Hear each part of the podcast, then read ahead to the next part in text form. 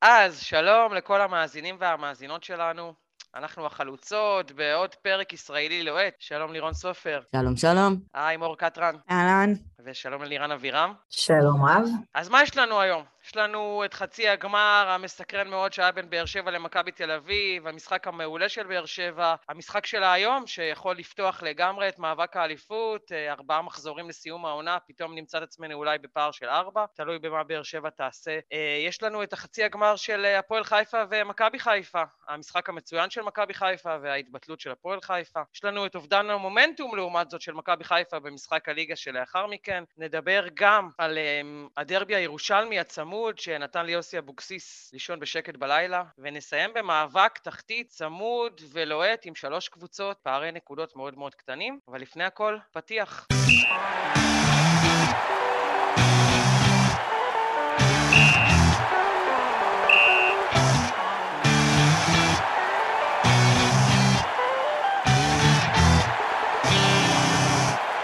בנות, אז מה, אחרי שהשמצנו את באר שבע בכמויות שיא בפודקאסט שלנו כבר גמרנו לו את העונה, גמרנו לו את המומנטום, גמרנו את כולם, היא יוצאת חזרה מהקבר? כן, שמעתי אותך אומרת אה, מפגש מסקרן. מסקרן זה לא היה, זה היה פשוט אה, לא כיף לי, אה, אבל כן, באר שבע נתנה תצוגה יפה, ליניב ברדה משנה את המערך שלו תוך כדי תנועה, עושה דברים יפים. בדיוק כל הביקורות שנתנו לו על המשחק נגד מכבי חיפה, כל ה... מה הוא לא עושה נכון, אז הוא פשוט התיישר ועשה הכל נכון. ובכלל, נראה לי שאפשר להגיד uh, על המשחק הזה שבאר שבע פשוט עושה את הדבר הכי בלתי אפשרי בכדורגל. היא מנצחת את הסטטיסטיקה, uh, שזה דבר הזוי. היא מנצחת את מכבי תל אביב פעמיים באותו השבוע, שדיברנו על כמה שהדבר הזה הוא דבר שקשה לעשות אותו. אה, וזאת הפעם הראשונה שהיא הופכת תוצאה מול מכבי תל אביב בבלומפילד, שזאת גם סטטיסטיקה יפה אה, לשבור אותה, זה מראה תצוגה מהממת. אז מה, ברדה מאמן טוב פתאום? אני חושבת לא. שברדה מאמן טוב, כמו שאולי קרסטייץ' לא מנצל את השחקנים שלו כמו שצריך, ואולי אה, אה, הוא גרם לשחקנים שלו קצת יותר להאמין בעצמם במקום כלשהו. הוא לא שינה שחקנים, הוא לא שינה משהו, אה, הוא, לא, הוא לא עשה איזה משהו מהפכני בהרכב, פשוט השחקנים משחקים קצת יותר חופש, קצת יותר יצירתיות, וזה עובד להם. וגם אה, יש להם הרבה ניסיון, אנחנו דיברנו על זה, גם כשה... השמצנו אותם ואמרנו שהם לא משחקים אה, ברמה מספיק טובה והם לא תוקפים. תמיד דיברנו על זה שיש להם המון ניסיון, ופלייאוף עליון זה רגע המאני טיים, זו הנקודה, ובטח בטח אה, חצי גמר, שצריך להביא את הניסיון, והפועל באר שבע מבטאת את זה מאוד מאוד טוב, ולכן הם אה, חוו שבוע נהדר מבחינתם. אני חושבת שאפשר לתת פה הרבה מאוד קרדיט לאליניב ברדה, כאילו אני דווקא כן חושבת שאפשר לתת פה הרבה קרדיט לאליניב ברדה, אה, אלניב ברדה עולה עם אותו מערך שהוא פתח איתו ב-1-0, כי מי משנה משהו שעבד ממש ממש טוב. הוא חוטף את הגול הראשון אחרי רבע שעה מצוינת של מכבי תל אביב, ובאותו הרגע הוא מחליף מערך, הוא עלה עם שלושה בלמים, הוא משנה ל-4-3-3, הוא מבין שהוא מפסיד את האמצע שלו אה, תוך כדי תנועה ברבע שעה הראשונה, והשינוי הזה מביא את שלו, הוא מביא שני גולים. נכון שהגול השני הוא יותר טעות של מכבי שלא משאירה אה, הגנה בקרן מאשר אה, בוא נגיד מערך גאוני של ברדה, אבל גם על השינוי הזה צריך לתת לו את הקרדיט. אה, דיברנו על הקיבעון של הפועל באר שבע, זאת אומרת, דיברנו על זה שהשינוי של רוני לוי, מה שהוא עושה זה בעצם ה... השינוי של בין רוני לוי לברדה. מה שהוא עשה זה יותר אה, לתת רוח ו... וקצת כזה קסם של צ'אבי וכזה. אבל לא, פה יניב ברדה הוכיח שהוא לא כזה מקובע, שהוא יודע לשנות את המערך תוך כדי, וזה עובד לו. מכבי תל אביב ברגע שברדה שינה את המערך, התבלבלה לחלוטין. קרסטייץ' לא הבין מה ברדה עשה, הוא גם לא התאים את עצמו תוך כדי המחצית למערך החדש של ברדה, וברגע שהוא ניסה להתאים את עצמו, הוא פתאום שינה, הוא פתאום הפך את אה, גלוך לשמונה, ואז לעשר, ואז אה, ריקן, ואז... וכאילו כולם התבלבלו ביחד במכבי, ולא הבינו איך לשחק כדורגל בסיטואציה החדשה שנוצרה ושברדה יצר, אז אני כן זוקפת הרבה מאוד קרדיט לברדה פה. רגע, יש לי שאלה אבל עקרונית ל... אולי לירון, מור, מה, מה גרם לברדה לוותר על ה... נגיד על המערך הממש ממש אה, צפוף ועל האוטובוס שקראנו לו, שהוא העמיד מול מכבי חיפה ו... וקבוצה שהתביישנו באיך שהיא נראית, פתאום למשחק שנראה אחרת לגמרי, הרבה יותר פתוח. האם הוא לא מפחד ממכבי תל אביב וכן מפחד ממכבי חיפה? מה, או שזה שינוי כללי בסגנון? מה, מה הוביל לשינוי הזה? האמת שזאת שאלה מצוינת, ואחד הדברים הראשונים, אני לא זוכרת אם כתבתי לכם את זה בוואטסאפ או לחברים אחרים, זה קורה לפעמים שאני כותבת על כדורגל עם אנשים אחרים. לא יפה. תודה. לא מאושר. לכן אני לא מגלה לכם. אמ, הדבר הראשון שכתבתי היה, איפה כל זה היה מול מכבי חיפה? כלומר, מול מכבי חיפה, באר שבע הייתה נראית כמו אוקיי, קבוצה כתבת את זה לנו. בסדר. רגע. ולכן? הנה, את רואה, לא היית צריכה בכלל לגלות. מה, אז, איך, את מסבירה את זה? הוא פשוט מסתכל למכבי תל אביב בלבן של העיניים ולמכבי חיפה לא? א' כן, א' כן. כאילו אין מה לעשות, הכלים של מכבי חיפה אה, הרבה יותר, אה, בוא נגיד את זה, מפחידים, מכריעים, הר- הוא נותן הרבה יותר כבוד למכבי חיפה ולדעתי לברק בכר.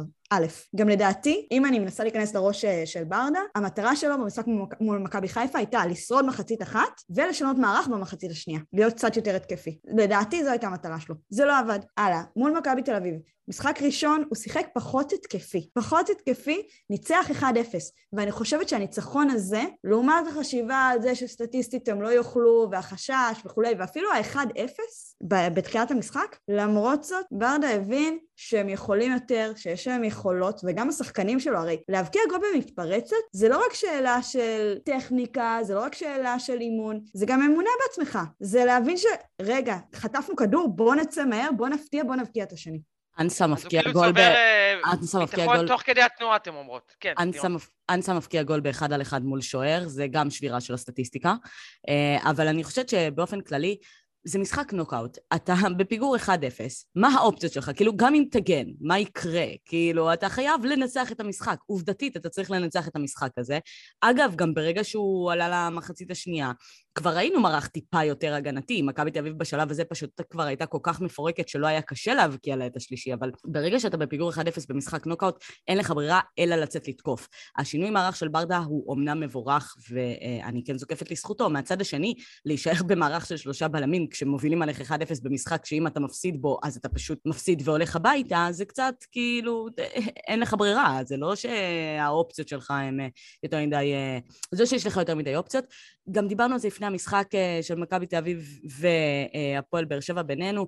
אה, כולנו צפינו איזה 1-0 קטן, אמרנו או שלמכבי תל אביב יעבוד ה- אה, ההתקפה שלה ואז היא תרד להגנה והיא תשים את ה-1-0, או שברדה יצליח לעשות את ה-1-0 שלו ממתפרצות ואז ירד להגנה והכל. קיבלנו משחק דווקא די מעניין בסך הכל, דווקא בגלל שמכבי תל אביב הובילה, זה הכריח את הפועל באר שבע כן להשתמש בכלים ההתקפיים שכן יש לה, הנה עובדתית יש לה אותם, הם הבקיעו שלושה שערים, זה מוכיח שיש לה גם כלים התקפיים, גם בלי רוקאביצה, גם בלי שכטר, גם בלי יחזקאל. אה, אני חושבת שזה לא גאונות של... זה גם יופי של אה, אה, משחק של ברדה, אבל גם באמת חוסר ברירה. אז בוא וגם, נדבר רגע, אבל אה, אולי נדבר רגע על מכבי תל אביב, כאילו היה שם צד שני לדבר הזה, באר שבע שאפו, אבל היה שם גם צד שני שאולי נכשל, מה... כן, אז כמו ש- סיימה את הסיפור? קרסטייץ' סיימה כמו את הסיפור? ששיבחנו את אה, ברדה, נראה לי ש...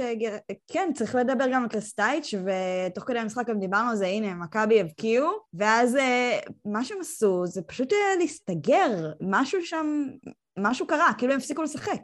איבדו ביטחון? משהו לא עובד שם יותר? אני חושבת שזה לא משהו שלא עובד שם יותר, אני חושבת שזה זה משהו שלא עובד שם יותר כבר מספר משחקים מתחילת הפלייאוף. אה, אני לא יודעת איפה זה נופל, אני לא יודעת אם זה הביטחון של קרסטייץ' עצמו במעמד שלו, או אה, שזה העונה של מכבי תל אביב, ואפשר לה... באמת, יש המון אשמים לאיך שמכבי תל אביב נראית העונה, והכל התרכז למשחק הבאמת ביזיוני הזה, שלא היה לי כאוהדת מכבי תל אביב כיף לראות אותו. אה, אבל ההכנה הייתה טובה, עלו טוב, אה, הוא התכונן קרסטייץ' של השלושה בלמים של באר שבע, אה, עלה עם שני החלוצים שלו, מסר להם כדורים, שם את גלוך כדי שיוכל לתת את האקסטרה הזה באמצע. זה עבד לו לרבע שעה. לרבע שעה מכבי תל אביב הייתה נראית כאילו היא הולכת לגמור את המשחק הזה ב-4-0. זה, ככה, זה, ככה הייתה נראית הרבע שעה הראשונה. אה, ומהצד השני, אה, ברגע שקרסטייץ', וכבר ראינו את זה, ראינו את זה מהמשחק הראשון שהוא עומד על הקווים מול מכבי חיפה בשלוש-שתיים. ברגע שמשנים את המערך, והוא לא מוכן למה שהולך לקרות, הוא לא יודע לעשות את השינוי תוך כדי תנועה. עובדתית, הוא לא עושה את השינוי תוך כדי תנועה. שחקנים שלו לא מבינים אותו? לא מבינים מה הוא רוצה? קודם כל, השחקנים שלו לא מספיק טובים. שמעתי את קופר אומר את זה בקול המקצועי, אה, שקרסטייץ' קצת שונא את השחקנים שלו, ויכול להיות שזה גם קצת נכון. אה, אין לו את הכלים שהוא היה רוצה כדי להצליח להתמודד עם דברים מסוימים. אין לו שחקני כנף, לצורך העניין, יש לו רק את אה, קובאס, שבקושי רוצה לשחק כדורגל, את בן חיים, שהוא כבר אין לו את ה... יכולות ש, שהיו לו, של מה שהוא מצפה ממנו, את חוזז שהוא בעונה לא טובה, אז גם את זה, אין לו את הכלים ההתקפיים כדי לעשות 4-3-3 לצורך העניין ולשנות את המערך, וגם באמת הוא, הוא קצת מבולגן. תשמעי, המשחק במחצית השנייה היה מאוד מאוד מבולגן, הוא העביר שחקנים כל הזמן מעמדה לעמדה, מעמדה לעמדה, מעמדה רגע, לעמדה. רגע, אז את אומרת ש, שהוא לא מאמין בקבוצה שלו. אז אין לו מה לחפש שם. בגדול, אני מסכימה, אני חושבת ש... תראי, לא הכל רק על קרסטייץ', ההרכב, לא רק ההרכב, הסגל של מכבי תל אביב לא טוב מספיק, לא עמוק מספיק, ולא יכול להביא תוצאות מספיק טובות. אבל, אף... אבל לירון, אני חייבת להגיד, כאילו, התירוצים האלה של הסגל לא מספיק טוב, אז מה זה אומר על ברדה? זה לא שברדה עשה איזשהו שינוי. זהו, אני מניחה ש... מה זה אומר על באר שבע? המס... אני, אני הסגל של מכבי תל אביב מהסגל... פחות טוב מבאר שבע? יותר מחומר השחקנים, ואני אסיים את הנקודה הזאת, יותר מחומר השחקנים, הסף שבירה במכבי תל אביב. סף השבירה פשוט נמוך בקטע אחר. ספגתם אחד-אחד, בסדר, אל תתפרקו. שנייה. אבל זה מאמן, זה מאמן. זה לא רק מאמן, מאמן, זה לא רק מאמן, כי קבוצה, יש לה אופי, זה תלכיד מסוים, שיש לו אופי ויש אה, אווירה ויש חדר הלבשה, וקבוצה צריכה לעמוד מול הדברים האלה, אי אפשר להאשים מאמן בכל פעם שקבוצה קורסת אה, מנטלית. מכבי תל אביב של העונה הזאת, לפניו ואחריו, היא קבוצה שהיא חלשה מנטלית. סך הכל, סף שבירה נמוך, זה נכון? אני חושבת שזה בדיוק, זאת אחת, זה אחד הדברים שאפיינו את מכבי תל אביב בעונות האחרונות וקצת חסר לעונה. אה, זה משהו בשחקני הבית שאין מספיק קודם כל. את יודעת, יש לך ייני שכמעט ולא למגרש, אז קשה קצת להביא את היכולות האלה שלו לידי ביטוי. וגלאזר שלא יכול לבד להחזיק את האופי של הקבוצה. אה, אין לך פרץ, אין לך יונתן כהן, אה, כל מיני שחקנים כאלה שבעבר החזיקו הרבה מהאופי של מכבי תל אביב והשאירו אותה. אה, בוא נגיד, בוא נגיד שאם אתמול על המגרש היה לך פרץ ויונתן כהן מעבר לאיכויות ההתקפיות והדברים שהם היו יכולים להביא למשחק, היה יותר אופי של מכבי על המגרש, לא היו מתייאשים בשתיים אחד, הקבוצה אולי פחות הייתה נראית ככה. היא רק חוטפת את העצבים שאת אומרת אופי של מכבי. אה, אבל אני נמנעתי מלהגיד מכביזם. לא, היא קוראת לזה אופי של מכבי, אבל אה, היא יכולה לקרוא לזה איך שהיא רוצה. לירן קוראת לזה אופי, נקודה. אופי, נקודה, לא, אופי, מנהיגות. מוטיבציה. שנייה, אני לא קוראת לזה אופי של מכבי בגלל שאני אומרת זה האופי של מכבי תל אביב, אלא אופי של מכבי בקטע של שחקנים של מכבי תל אביב שיודעים לתת את האופי לתוך המשחק, זאת הייתה הכוונה.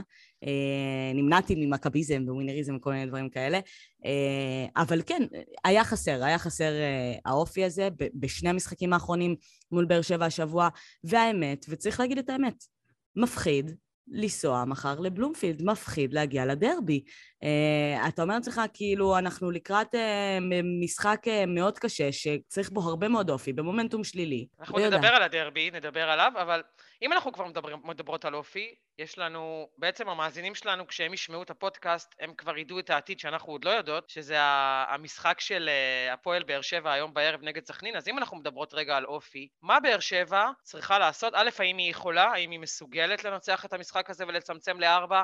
האם זה שהיא תצמצם לארבע יפתח לה את מאבק האליפות? מה, מה המשקל של המשחק היום? כן, כן וכן. אבל יהיה לה קשה. באר שבע התמודדה מול מכבי תל אביב, שהיא קבוצה שלא סוגרת טוב. היא לא קבוצה ש... ששמה אוטובוס ברחבה, וגם כשהיא מנסה לעשות את זה, זה לא עובד לה. זה לא עבד לה מול באר שבע, זה לא, לא עבד לה מול מכבי חיפה פעמיים, זה לא עובד לה. סכנין יודעת לעשות את זה ועושה את זה טוב.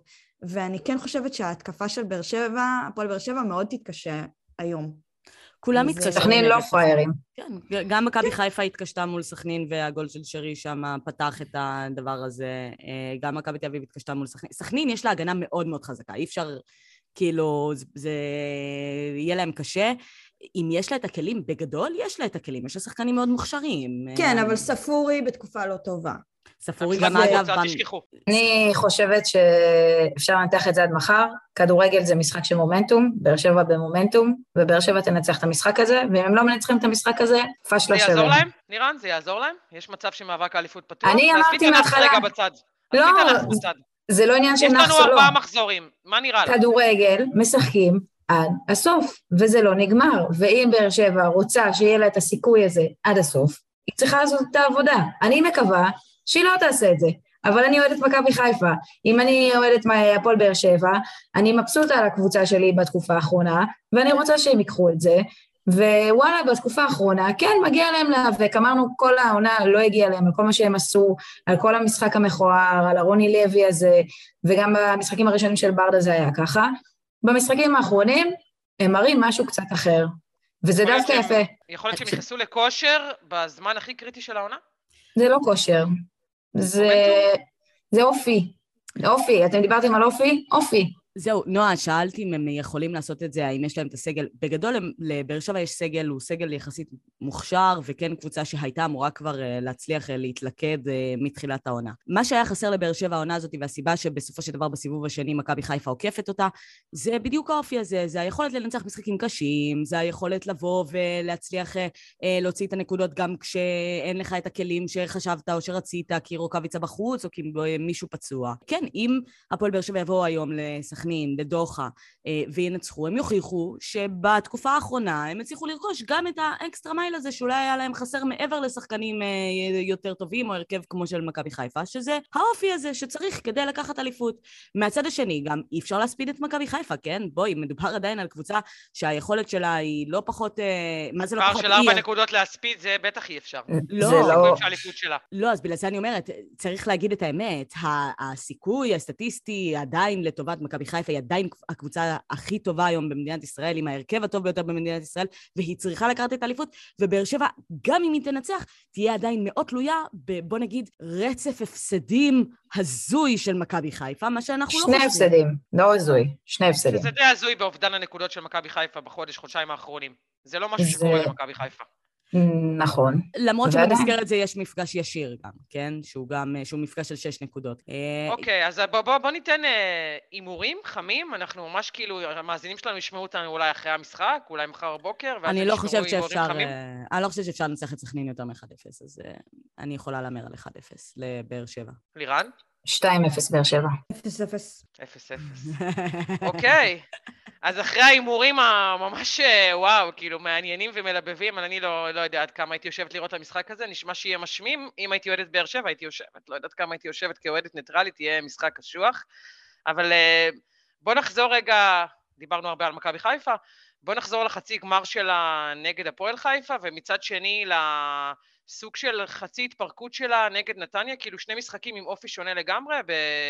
מול, אה, מול הפועל חיפה ראינו מכבי חיפה אחרת לגמרי, אה, באמת מגיעה מפוקסת, פרט התפרקות- היכולות שלה, אני לא יודעת הת- להגיד אם התפרקות, אבל זהו, התפרקות אפשר. להגיד על מה שקרה למכבי תל אביב בחצי גמר נגד הפועל באר שבע. אי אפשר להגיד את או זה על מה מה שקרה שקרה... להפועל חיפה, נגיד. נכון, אי אפשר להגיד. את זה על מה שקרה אתמול למכבי חיפה. מידע זה דבר באמת שקורה לקבוצות הגדולות. אני מזכירה לכם את ליברפול לוקחת את האליפות, לדעתי זה היה לפני שנתיים, נכון? עם הפסד 5-0 שם איפשהו לאיזושהי קבוצה הזויה. אבל בשלב משהו קריטי של העונה. כן. בשלב קריטי שלה, כן, אבל בוא כן. נתחיל רגע מה, מהחצי גמר. מה, נכון, הפערים היו גדולים, המשחק די שיקף את מה שדיברנו עליו. רוצות לתת איזשהו אקס פקטור על המשחק הזה, לומר משהו? אני חושבת שהמשחק הזה התנהל בדיוק כמו שציפיתי. כשניסיתי לנתח את המשחק הזה, לחשוב מה הולך לקרות, היה לי קשה לנתח אותו, כי פערי הרמות הם כל כך גדולים. ואמרתי, וואלה, איזה יהירות זה לחשוב שפערי הרמות הם כל כך גדולים שאי אפשר לדבר על מצ'אפים. אבל אה, וואלה, זה מה שקרה.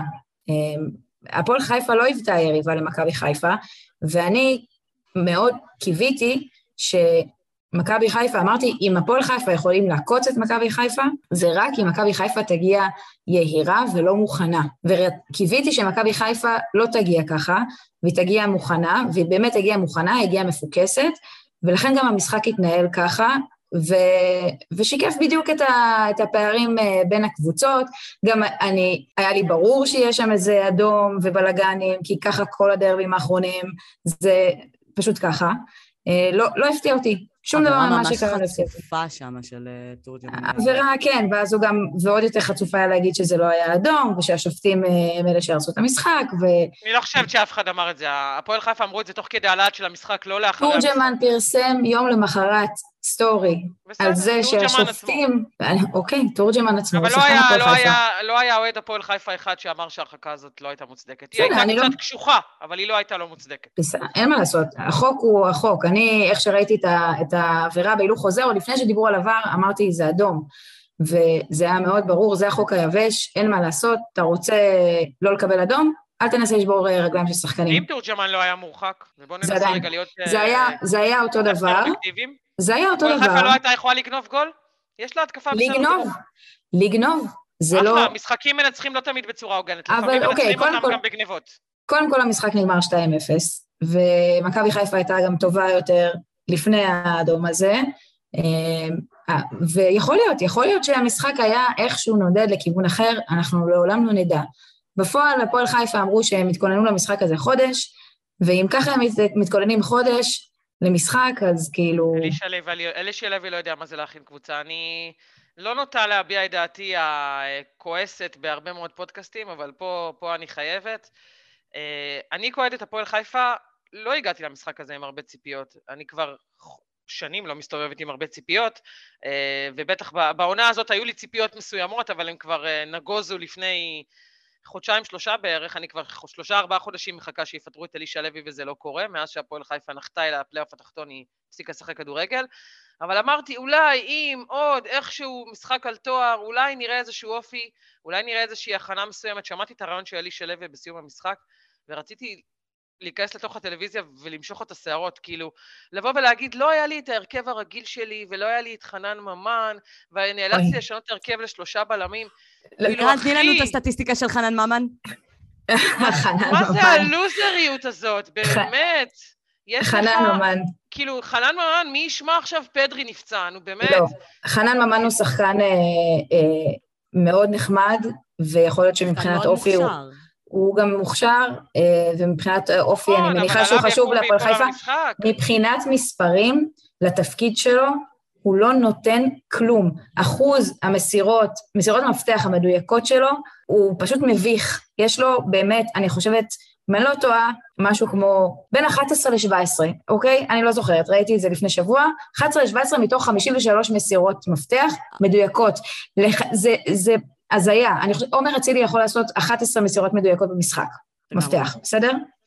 זה, זה, זה הפער. רגע, אבל יש לי שאלה עקרונית, אה, נשים רגע את חנן ממן בצד. אנחנו לא, אני לא, אני חושבת שהוא שחקן, אה, כמו שאמרתם, נחמד, אה, כישרוני, אבל לא עליו צריכה לקום וליפול קבוצה, לא קבוצה כמו הפועל חיפה ולא אף קבוצה. ממש לא. זאת אומרת, יש עוד שחקנים שיכולים להרים מועדון, אבל תסתכלו רגע, נכון, אם אתם מסתכלות רגע על הסגל של הפועל חיפה, אין ספק שהוא לא אה, עומד בצורה אה, שוויונית מול הסגל של מכבי חיפה, אבל כמעט אף סגל בליגה הישראלית לא עומד בצורה שוויונית מול הסגל של מכבי חיפה. אבל תסתכלו רגע נטו על הסגל של הפועל חיפה, בלי להשוות אותו לאף סגל. האם הוא כישלון עצום לעונה הזאת, או לא? הוא כישלון כן. עצום בתוצאות שלו. בסופו של דבר הרי כדורגל נמדד בזה שמשחקים כדורגל, וברגע שכשמשחקים כדורגל התוצאות שלך הן לא מספיק טובות, והנקוד, ואתה לא צובר את הנקודות שאתה מצפה לצבור, ואתה בפלייאוף התחתון, אז התשובה היא כן, הוא כישלון. תגידי מאמן, תגידי שאולי השחקנים פר אקסלנס הם שחקנים טובים, אבל החיבור לא מספיק טוב, או שחסרות עמדות. את יכולה להגיד מה שאת רוצה, אבל בסופו של דבר כדורגל מודדים בתוצאות, ובמבחן התוצאה, הפועל חיפה, העונה הזאת היא כישלון. כישלון, אבל אני חייבת לציין שעם כל זה שזה סגל שנבנה יחסית בצורה איכותית מבחינת השחקנים שבסגל, אה, יחסית להפועל חיפה זה סגל איכותי, אה, אבל אני חושבת שהוא לא מאוזן מספיק. אני חושבת שכשיש לכם שני חלוצים כל כך טובים, כמו תורג'מן ואושבולט... הייתם לוקחים אותם לקבוצות שלכם? מכבי חיפה לא כל כך צריכה, אבל... אה, מכבי חיפה לגמרי יכולה לשים אותו על תורג'מן, כן.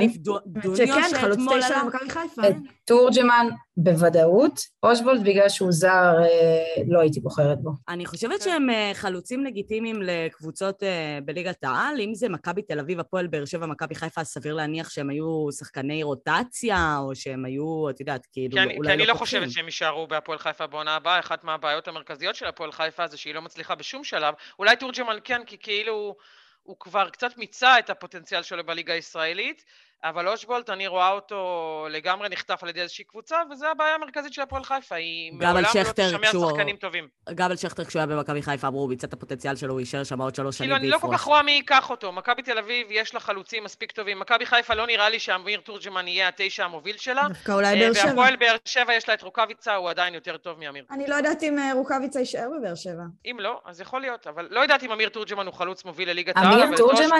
אלון. אלון. אמיר תורג'מן זה... סליחה. הלכתי על אה, שחקן עבר של הפועל חיפה, כן. וגם מכבי תל אביב. מי שהיית רוצה שיהיה החלוץ. אולי, היה, כן, היה יכול להיות טוב. טוב, אז אה, אם אנחנו מתקדמות מכאן, הדיון של הפועל חיפה באמת היה, הוסיף לי הרבה שנים לחיים, הרבה אושר.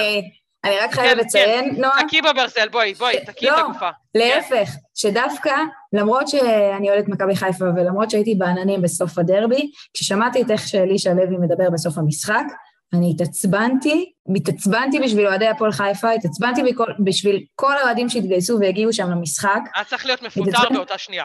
קודם כל, אתה לא יכול להפסיד דרבי ולהגיד, מכבי חיפה היא הקבוצה הכי טובה בליגה ובפער, כאילו, אתה לא כל אומר את זה, גם אם זה ברור כל לכולם, אתה לא הנונשלנט של. הרעיון הזה. אתה לא אומר את זה. נונשלנטי כזה, תבכה ברעיון, מה זה הרעיון הזה? נכון, הדבר גל גל השני... הראל כמעט בכה מרוב דיכאון. בסדר, זה גל. הראל. אבל, אבל, אה, והדבר השני, אני, אני לא אהבתי את התירוצים, אני לא אהבתי את זה שהוא אמר שאין לו ברירה, אתה מאמן, אתה זה שצריך. להביא את הפתרונות, אין דבר כזה, אין לי ברירה. יש לך שחקני נוער, יש לך, אתה יכול לעשות כל כך הרבה דברים, אתה לא, זה לא, אין לי ברירה. אין דבר כזה, אין לי ברירה. אתה זה שקובע, אף אחד לא מכתיב לך. זה פשוט, מהלוזה, אוקיי. הגופה מתה, הכל בסדר, אפשר להמשיך כן. מפה הלאה. אז מהלוזריות של הפועל חיפה לווינריות של מכבי נתניה, מה, מה קרה למכבי נתניה במשחק הזה? האם סוף סוף בן עילם, שמתעקש כבר חודשים על הסגנון שאנחנו קוראות לו נאיבי, סוף סוף הביא אותה עם הסגנון הזה לאן שאנחנו חושבות שמכבי נתניה יכולה להגיע? בואו נתחיל איתה, מגיע לה את הקרדיט הזה. אני חושבת שמכבי נתניה במשחק נהדר, אה, כל הקרדיט לבן עילם, שכן, אה, דיברנו על הנאיביות שלו, שדווקא ההגנה שלו עמדה מאוד יפה, קרצב שם נתן משחק מאוד יפה באמצע, והצליח סך הכל אה, לנטרל חלק ניכר במכבי חיפה. בן עילם פשוט מתמודד יחד עם ברק בכר על מאמן העונה בדיוק בגלל האיכויות האלה שהוא יודע להביא. אני גם באמת חושבת שאם היו נותנים למכבי נתניה לשחק את כל המשחקים של העונה נגד מכבי תל אביב ומכבי חיפה, היא אולי הייתה לוקחת את האליפות. זאת אופציה לא רעה. ברגע שנותנים למכבי נתניה שטחים, היא מבקיעה שערים. אה, זאתי עובדה. אה, ופשוט משחק נהדר שלה. אני חושבת שבן עילם, אתם יודעות, אנחנו דיברנו הרבה בפודים שלנו על התחרותיות. פרגנו על, לו הרבה גם. לא, עזבי רגע את בן עילם. אני. אומרת, כאילו, אנחנו, אנחנו דיברנו הרבה על העניין של התחרותיות, ונניח אה, מי יכול להתמודד לאירופה ולא, והאם הם יבואו וייתנו הצגה וזה.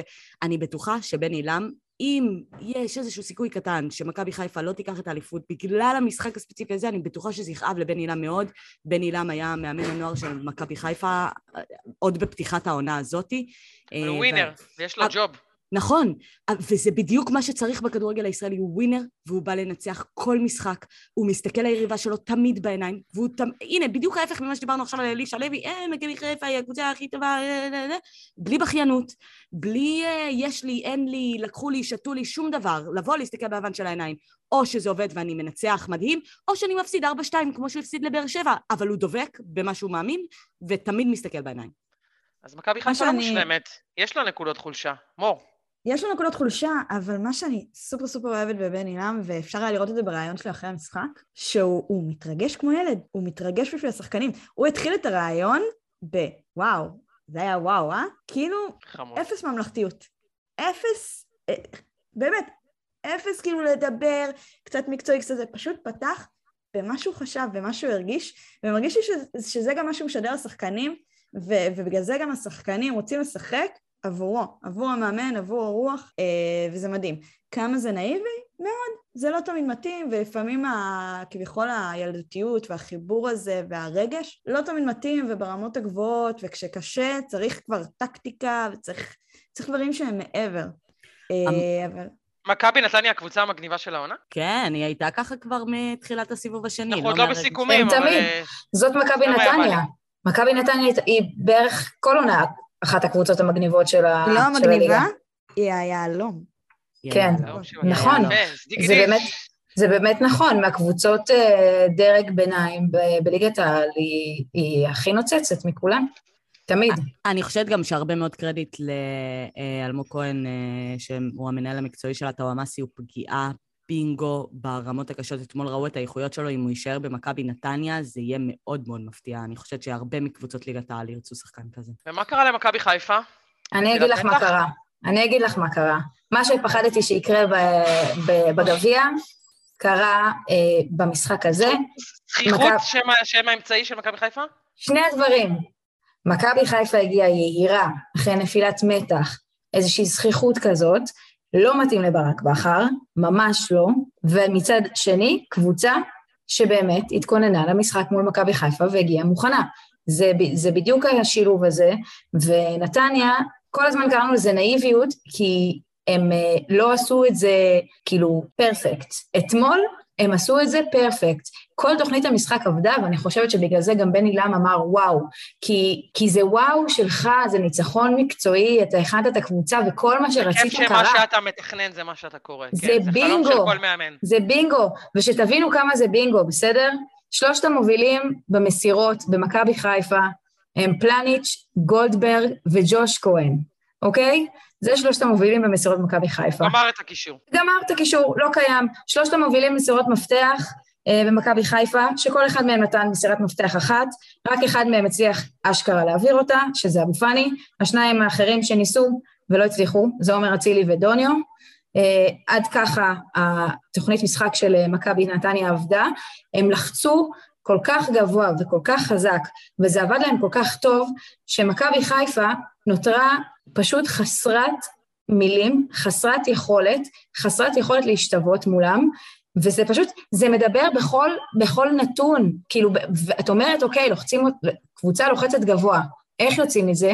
במתפרצות, לא?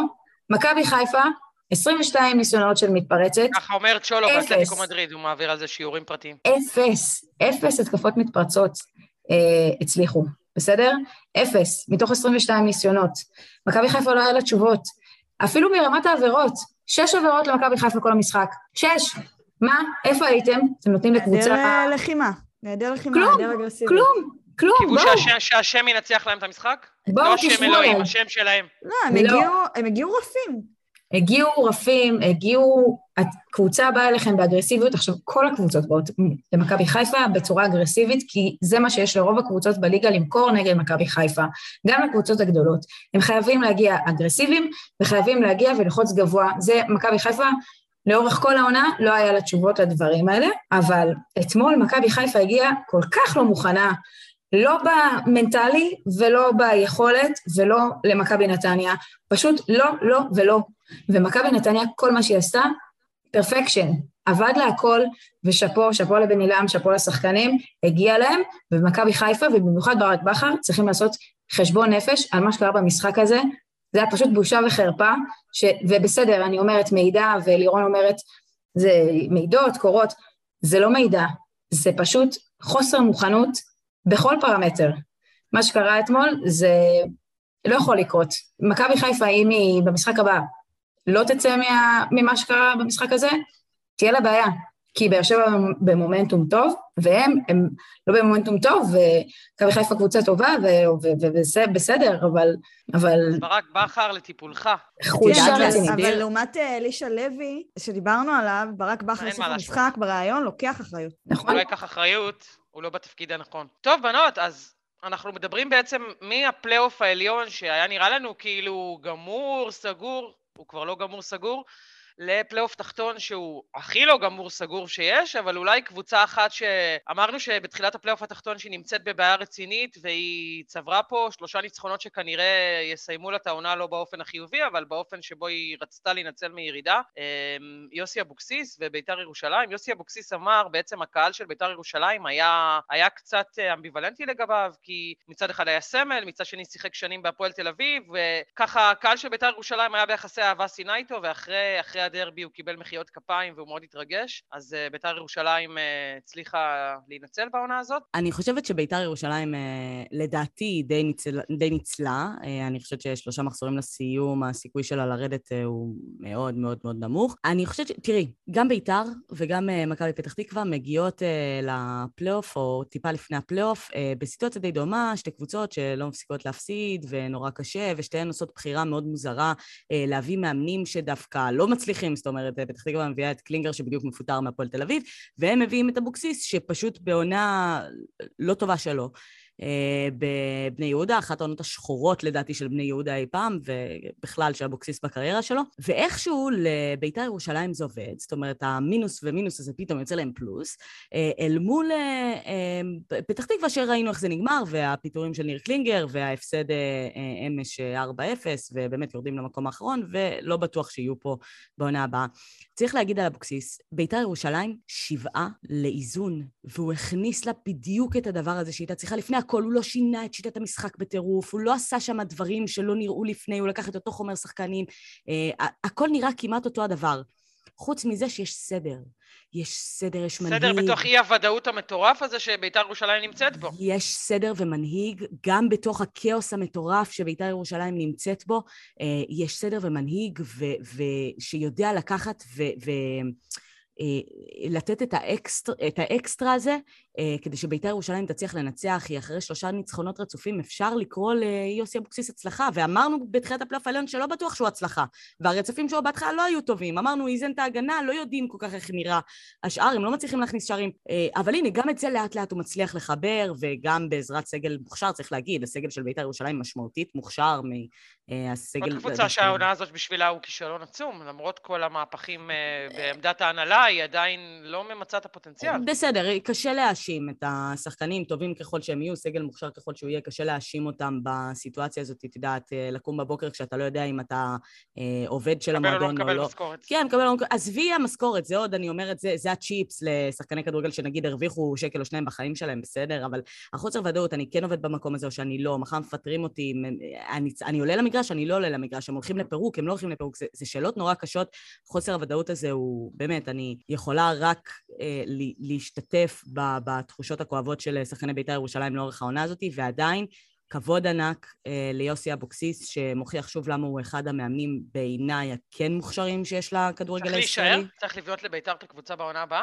אני לא יודעת מה יקרה עם בית"ר בעונה הבאה, וגם קשה לדעת מה יקרה עם בית"ר בעונה הבאה. צריך להישאר? לא, אבל יש סיכוי שהקבוצה הזאת הולכת לפירוק. מה זה צריך להישאר? יכול להיות, הולכת לפירוק, זה עדיין... אה, גם אם היא הולכת לפירוק, היא עדיין תישאר עם מפרק קבוצה בליגת העל. לא, לא נכון, לא נכון, יכול להיות שהיא הולכת לפירוק ויורדת לליגה א'. פירוק זה לא אומר ללכת לליגה א'. פירוק, ברגע שהפועל חיפה שהיא מינתה מפרק, נשארה בליגה. אה, זה הכל תלוי אם תעבור בבקרת התקציבים או לא. פירוק זה לא אומר, כעורך דין, אני אתן לכם פה את השקל וחצי שלי, פירוק זה לא אומר אה, גמירת קבוצה, זה אומר למנות מפרק שייקח את כל החובות וינסה למצוא רוכש. אמ, והנחה שהקבוצה כן יכולה להישאר בליגת העל. הוא צריך להישאר כן. בעונה הבאה כמאמן, או לא, לדעתכם. כן, כן, התשובה היא כן, קודם כל כי הוא מוכיח תוצאות. עובדתית, הקבוצה הזאת הייתה יכולה לרדת ליגה והיא לא יורדת ליגה כי הוא יצר איזון וכי הוא ברצף של שלושה ניצחונות, אז קודם כל צריך לתת לו את הקרדיט ולתת לו להישאר. דבר שני, אנחנו מכירים את יוסי אבוקסיס, ואנחנו יודעים שדווקא בקבוצות שאין להם את התקציבים, ושלא יודעות ל... ושאין להם את הכלים להתמודד מול הקבוצות הגדולות, דווקא שם הוא הכי טוב. אז למה לא? אני חושבת שכן, יוסי אבוקסיס חייב להישאר. בגדול הוא עושה שם קצת יש מאין, מביא הרבה איזון, הרבה שקט. אה, שחקנים, אה, דיברנו על זה כבר בפרקים קודמים, במצב של חוסר ודאות מאוד מאוד גדול. אני כן אגיד שבביתר, לעומת מכבי פתח תקווה, יש חומר שחקנים הרבה יותר איכותי בסופו של דבר. מה זה? וקהל. וקהל. קהל זה מאוד חשוב. קהל גם יכול להיות חסרון במקרה של ביתר. זה הרבה לחץ. אבל כן, קהל דחף אה, ועזר. אה, ועדיין אני חושבת שאבוקסיס עשה עבודה מצוינת. בהתחלה זה לא נראה טוב. כלומר, בהתחלה לא היה שינוי. אני חייבת להגיד ש... זוקפים אה, הרבה מההצלחה הזאת לאבוקסיס. אני רק מזכירה שאוחנה חזר בתקופת אבוקסיס. נכון, ודיברנו על חומר השחקנים, זה בדיוק זה. הוא מאוד חשוב, זה חלק מההצלחה של אבוקסיס, אה, אבל הוא עושה עבודה טובה, ולשחקנים בתקופה כזאת של חוסר ודאות יש על מי להסתכל כרגע, ואיזשהו מנהיג, אה, מצאו באבוקסיס איזשהו מנהיג.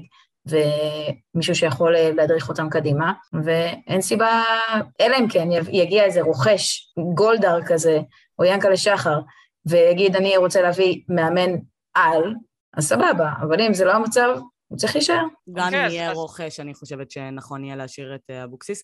תשמעי, בסוף אתה מפטר כשיש לך סיבה טובה לפטר. כרגע אין סיבה טובה לפטר את יוסי אבוקסיס, הוא עושה עבודה טובה. כאילו, לא, לא רואה סיבה ל- ל- להחליף אותו, בטח שלא במאמן ישראלי, בואי, לא, כי יש לנו פה פשוט מאמנים לא. מצוינים לא. עם תוצאות מדהימות. מאמן מחו"ל, אם עכשיו בא מישהו, כן, לא יקרה, בסדר? יגיע מישהו עם המון המון כסף, יביא שחקנים במיליוני אה, דולרים וזה. מה, יוסי אבוקסיס יאמן אותם? מה פתאום? גיידמק דיבר על זה שהוא רוצה לחזור, אם הקהל יקבל אותו, אני מקווה שזה הדבר האחרון שיקרה לבית"ר ירושלים. גיידמק עדיין מחפש את המיליארדים. מחפש לחזור לפוליטיקה. אני גם, אבל אני גם מקווה שגיידמק לא יחזור, אבל אה, אה, לירן, אני רוצה להזכיר שגם מיץ' גולדרד, כשהוא הגיע למכבי תל אביב, הראשון שמונה להיות מאמן מכבי תל אביב, היה אבי נימני, זאת אומרת, זה גם לוקח... זה גם לוקח זמן רגע, אה, נכון, להביא שחקנים מחו"ל ולבנות קבוצה שהיא אירופאית, סבבה, אבל גם הדבר הזה לוקח זמן, ובזמן הזה, עד שהדבר הזה קורה, כי זה לא קפיצה של, אה, טוב, עד עכשיו היינו כלום, ועכשיו משקיעים, אה, אה, לא יודעת מה, 50 מיליון אה, דולר וקונים את כל השחקנים אה, והופכים את, לא יודעת מה, את בית"ר ירושלים לפסגה. זה לוקח זמן, ובזמן הזה אני חושבת שלאבוקסיס מגיע הקרדיט. הוא הרוויח את הקרדיט הזה ביושר כרגע. אוקיי, אוקיי, אז, אז, אז מקבוצה שהלכה לים, בעיר שאין בה ים, שלוש קבוצות שיש להן עכשיו מותחן אימה עד סיום העונה. הפועל ירושלים בהפסד הזה גמרה לעצמה את העונה? אני לא חושבת, היא עדיין מעל הקו האדום. היא בשוויון נקודות לדעתי עם נוף הגליל, שתיהן עם 24, רק שלהם יש הפרש שערים, שזה כאילו קצת מצחיק, כי הפועל ירושלים לא יודעת להבקיע שערים, אז אני לא יודעת על מה הפרש השערים. אה, אבל אה, אה, כרגע הפועל ירושלים עדיין תלויה בעצמה, יש לה מפגש לדעתי במחזור האחרון, מחזור אחד לפני האחרון מול מכבי פתח תקווה, שיהיה מפגש ישיר על שש נקודות שיכול לקבוע מי מהן תהיה היורדת. כמו שזה נראה כרגע, כאילו, הפועל ירושלים לא מאוד טובה, אבל אה, אה, פתח תקווה אפילו פחות טובה ממנה, אז יכול להיות שהפועל ירושלים תרוויח מן ההפקר. תראו, אה, דיברנו על זה, הפועל ירושלים... ונוף הגליל, שנייה, אני חייבת להגיד, נוף הגליל כבשה שערים. זה קרה. ארבעה שערים. ארבעה. ארבעה שערים, היא לא כבשה ארבעה שערים כל העונה. תראי, אני חושבת שדיברנו על זה שברדה הוא מאמן של uh, התקפה, ו- ושדווקא הסגנון הזה יוריד אותו ליגה, בגלל, בגלל שזה לא סגנון שמתאים למאבק, למאבקי ירידה. Uh, וכמו שאמרנו, שלמכבי נתניה, המשחק הזה מול uh, מכבי חיפה, הכל התחבר נכון, וכל השיטת משחק והכל התרכז לרגע המסוים הזה, שבו יש את החולשה הקטנה של מכבי חיפה, ומכבי נתניה מצליחה לשים את הכל ולדייק. אז אותו דבר קרה גם לנוף הגליל מול פתח תקווה. פתח תקווה חלשה, היא לא מצליחה לחבר שום דבר, באה נוף הגליל, כל התוכנית משחק שם מתחברת, כל הרעיונות של ברדה ו- ו- ושיטת המשחק שלו מתחברת ומתרכזת לכדי הצלחה מצוינת, 4-0, אבל 4-0 על פתח תקווה, כן? כאילו, צריך גם את זה לשים בפרופורציה הנכונה. פתח תקווה עושה... היא הקבוצה במומנטום הגרוע ביותר עכשיו בפלייאוף התחתון? היא בהחלט כן, עושה חיים קלים. היא עושה חיים קלים ליריבות שלה. כן, אז גם עושה חיים קלים וגם יש תחושה שהם ויתרו. בסופו של דבר, עומר גולן הוא, הוא לא מאמן במקצוע שלו. הוא, אולי רצו שהוא יביא רוח וזה, הוא לא ברדה. אין מה לעשות.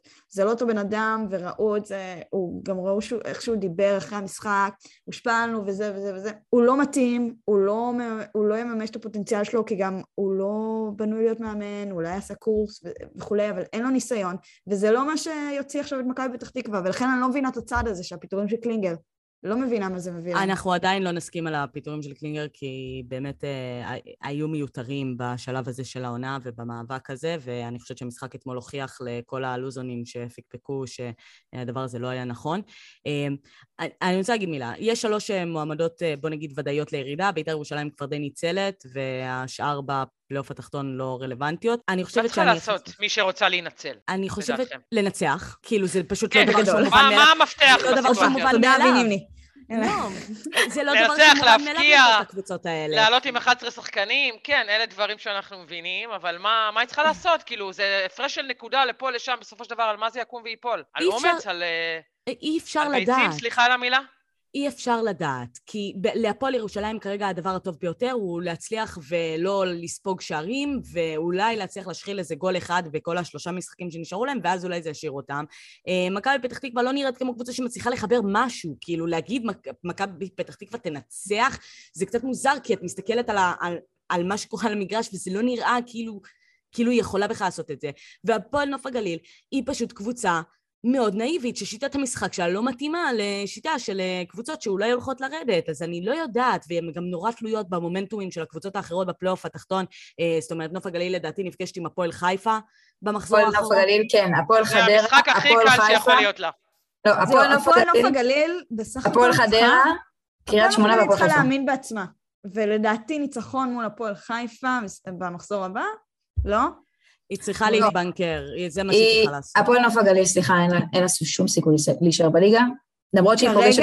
כרגע, כרגע היא עם אותו מספר לא, נקודות כמו הפועל ירושלים. כן, היא פוגשת שלוש קבוצות שכאילו הלכו לים, שזה הפועל חדרה, קריית שמונה והפועל חיפה, ושלושתן, חוץ מהפועל חיפה אולי, הן יותר טובות. אה, הפועל חיפה יותר טובה, אבל קריית שמונה וחדרה לא באה להתבטל, לא באו לא, להתבטל בפלייאוף התחתון. הפועל חיפה היא לא... היא סיימת העונה. מומנטום שלילי. היא סיימה, לא, זה אפילו, לא, היא סיימת עונה, זהו, היא נגמר. קריית שמונה נהנית מהחיים שלה בפלייאוף התחתון, והיא באה לשחק, והיא קבוצה רצינית ומקצוענית, והם לא, הם לא יעשו את החיים קלים בנוף הגליל, לא יוותרו ולא יפתחו רגליים, וגם חדרה לדעתי לא, לא יבואו להתבטל. הפועל חיפה אולי... אתם אה, חושבות- אתם מי חושבות שיש המאמן סיכוי? החדש של הפועל חיפה. מה אתם את חושבות? שיש סיכוי שסלובודן דראפיץ'- שנותן את החסד לברדה כזה עם אה, איזה משחק יותר חלש? לא, אין סיכוי. שדראפיץ' הוא בן אדם משכמו ומעלה, מאמן וספורטאי בכל רמ"ח איבריו. הוא מאוד מאוד מאוד ספורטיבי, ובגלל זה גם קריית שמונה נראית ככה.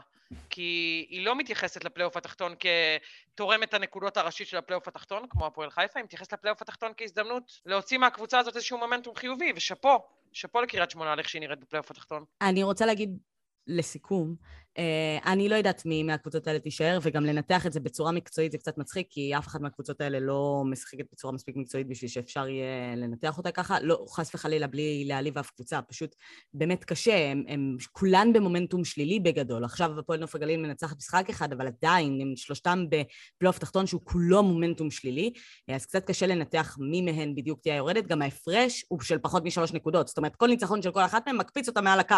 כאילו, אז שלושה לצפות מה הולך לקרות, אולי במחזור האחרון יהיה קצת יותר ברור מה המצ'אפ הספציפי שאולי יקבע את העונה. אה, אני מאוד מקווה שהפועל ירושלים תישאר. לא מגיע לה אה, בעונה הזאת, היא לא משחקת כדורגל מספיק טוב, היא לא מפתיעה למישהו. מהשלוש קבוצות האלה מגיע להישאר?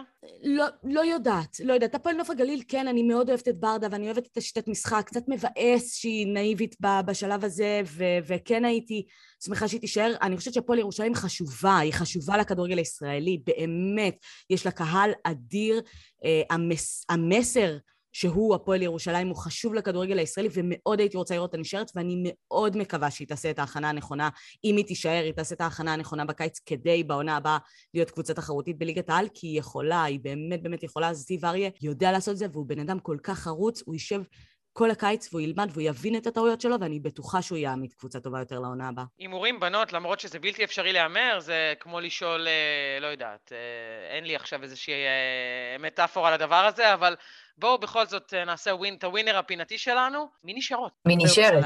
אחת. Hmm? אחת? מהשלוש. התכוונתי לשאול מי יורדות. נוף? הגליל ופתח תקווה. אני לירון, לגמרי. מור, קימה? כן. כולם אוהבות את הפועל ירושלים, פשוט. קבוצה שכיף לאהוב. לא, זה...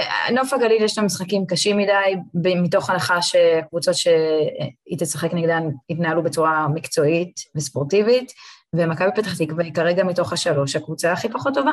כן, ויש לה מצ'אפ ישיר מול הפועל ירושלים, זה יהיה קשה. טוב, אז זה זמן טוב לסיים את הפרק הלוהט שהיה לנו עוד, אה, עוד פרק אה, מעולה של החלוצות. תודה לכולם, ונתראה בקרוב בתוכנית הבאה. תודה, נועה. תודה לכם, בנות.